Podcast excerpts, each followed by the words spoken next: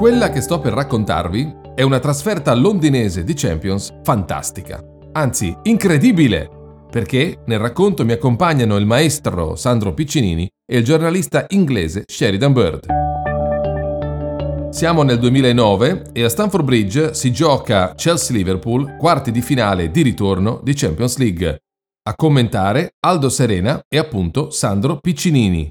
In tribuna ci sono anche io, da turista infiltrato e accreditato, e da amante di Londra, che anche per Sandro ha un sapore speciale. La città di Londra, dove, dove si giocò Chelsea-Liverpool, per me rappresenta sempre, come dire, il ritorno al primo amore, perché è stato un primo amore. Cominciai a fare questo lavoro nelle tv locali di Roma, però subito dopo incontrai Michele Plastino, che lavorava a Teleroma 56 e che mi coinvolse nei primi commenti delle partite di calcio inglese. Lui fu il primo a importare il calcio inglese in Italia. Non si sa neanche come portasse queste partite in Italia, perché non è che c'era un circuito ufficiale, non è che, che la Premier era organizzata come adesso, quindi non c'era la vendita dei diritti, non si capiva bene come arrivassero queste partite, però arrivavano bisognava commentarle, siccome lui aveva mille impegni, mi coinvolse e io ovviamente cominciai a documentarmi e, e mi innamorai perdutamente del calcio inglese.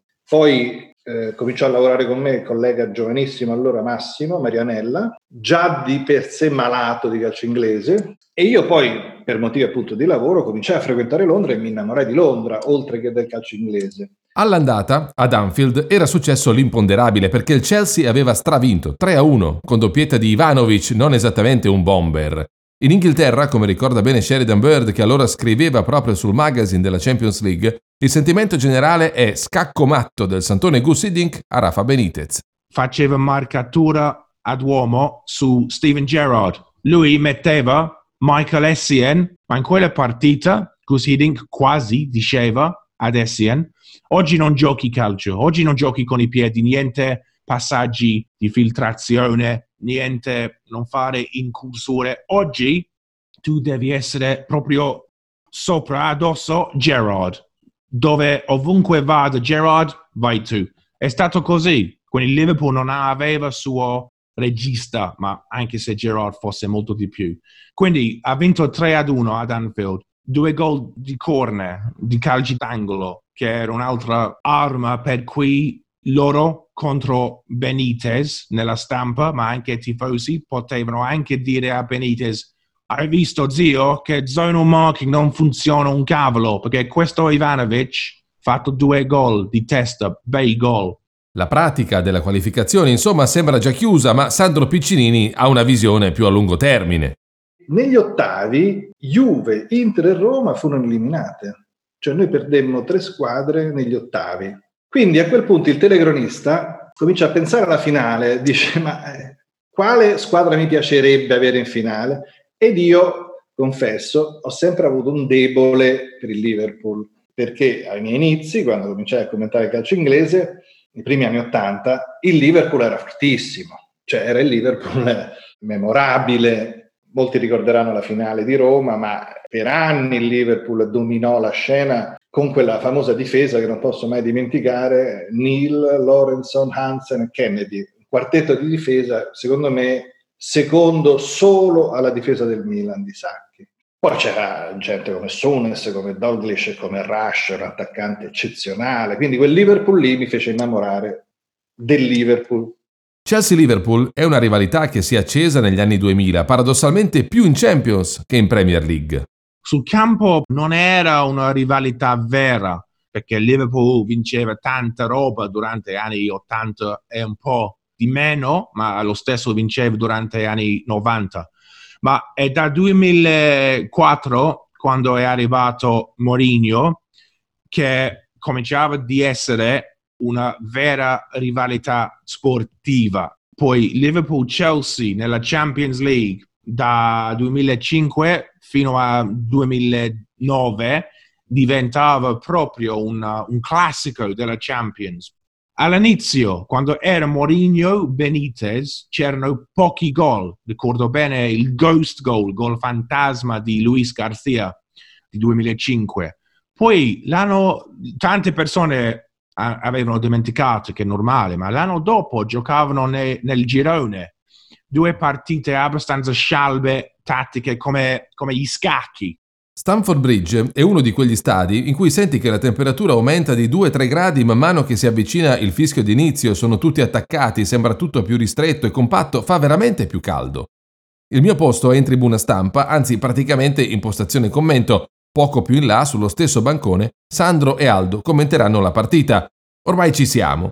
Io spero solo in una grande sfida all'inglese, il Liverpool la onorerà, darà tutto, ma la rimonta sembra veramente impossibile. Anche perché con le formazioni ufficiali arriva un'altra notizia pessima, Gerrard non ce la fa, non è nemmeno in panchina, va direttamente in tribuna e non ci sarà il grande duello con Frank Lampard capitani erano Frank Lampard, che ha fatto la partita del secolo, e Jamie Carragher. E io devo essere sincero, uh, auguro tanta, tante belle cose per Carragher. Come uomo sembra un ragazzo simpatico, ma calcisticamente per me era proprio un casenista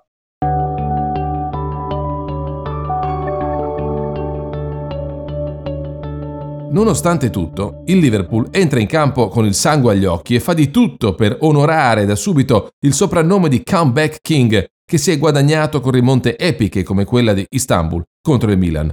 La partita sarà un vortice di adrenalina, speranza, illusione, resistenza e alla fine disillusione. Se ci fosse una squadra che avesse la possibilità di rimontare, era quel Liverpool di, di Rafa Benitez andai lì insomma senza troppe speranze. Speravo solo di vedere una partita viva, quindi magari come facciamo spesso, in, ti immagini il risultato, parte da 3-1 il Chelsea, dici speriamo che non faccia gol Chelsea subito perché sennò siamo morti. E invece i gol li fece subito il Liverpool che andò sul 2-0, quindi la partita si infiammò subito, cioè si capì subito che sarebbe stata una serata di quelle, di quelle pazzesche. Quindi sono partito un po' freddino, senza tanta fiducia. Sì, ti favo Liverpool, ma ero pessimista. Il risultato era a favore del Chelsea, quindi partì molto cauto. Però poi 1-0, 2-0, cominciai a crederci e quindi entrai nella, nella, nell'emotività di quella serata. Poi ci furono i gol del Chelsea che passò addirittura in vantaggio però poi 3 a 3, poi 4 a 3 per il Liverpool, quindi con un altro gol sarebbe passato il Liverpool quindi la partita fu vivissima fino alla fine e però vidi in quella serata la, la, la grandezza assoluta di Lampard. Una rimonta dentro la rimonta. Ricapitolando, 2-0 del Liverpool con Fabio Aurelio e Xabi Alonso. Poi il Chelsea si porta sul 3-2 con Drogba, Alex e Lampard. Qualsiasi partita normale sarebbe finita lì. Invece il Liverpool segna altri due gol e va sul 4-3 con Lucas Leiva e Coit, con un'altra rete il Liverpool passerebbe il turno, ma a finire nella cronaca della serata è il simbolo del Chelsea, il suo capitano, Frank Lampard. Il gol del 4-4 di Lampard fu veramente indimenticabile.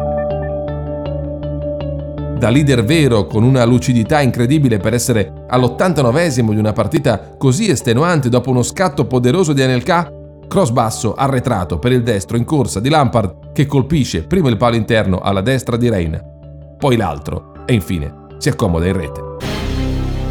Un gol fantastico, seguito da un boato interminabile. Fateci caso, i boati che restano impressi di più non sono quelli più rumorosi o potenti, ma quelli più lunghi. 30-40 secondi di gioia, irrefrenabile si dice, e non a caso.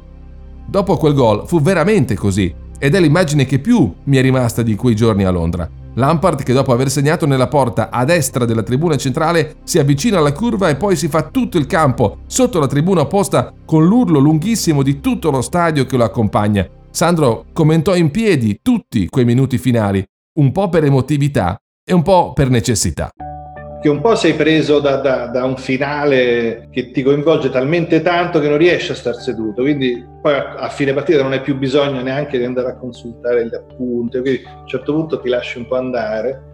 Poi forse probabilmente ci sarà, ci sarà stata, adesso non ricordo, anche un po' di confusione perché in quel caso lì quella è un'altra postazione un po' complicata. Quindi per tutti e due i motivi, però più per il primo, ecco perché prevale un po' il coinvolgimento emotivo e ricordo un, un Reale Juve, lo stesso finì in piedi, cioè quando succedono cose un po' particolari come quelle, considera che il 4-4 arriva quasi al novantesimo, quindi fino al novantesimo fu vivissima la partita.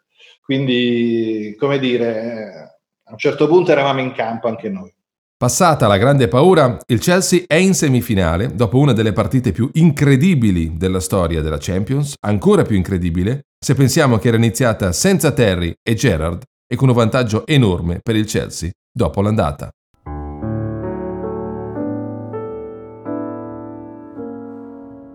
Ma io ricordo quella partita era bellissima, ma senza, ci ha fatto capire due cose, che il Chelsea senza John Terry era un'altra animale, era un'altra roba, non era così forte.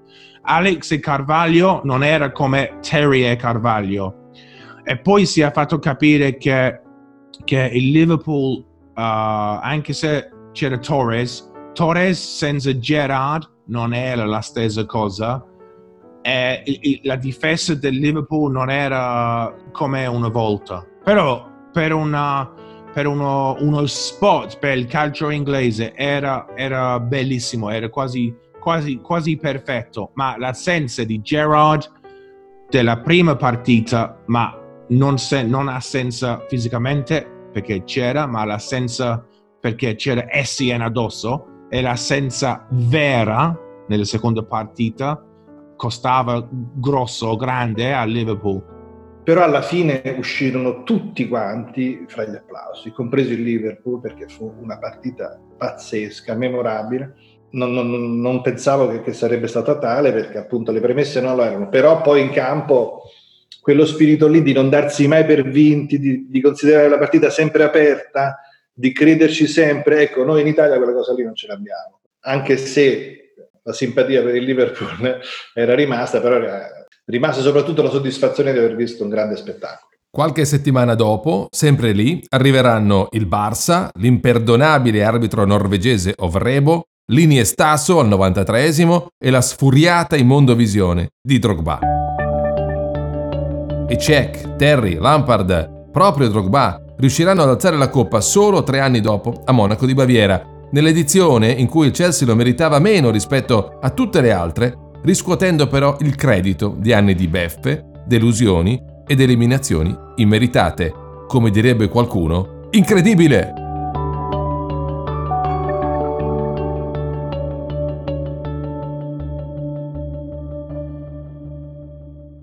Io c'ero è una produzione Dopcast.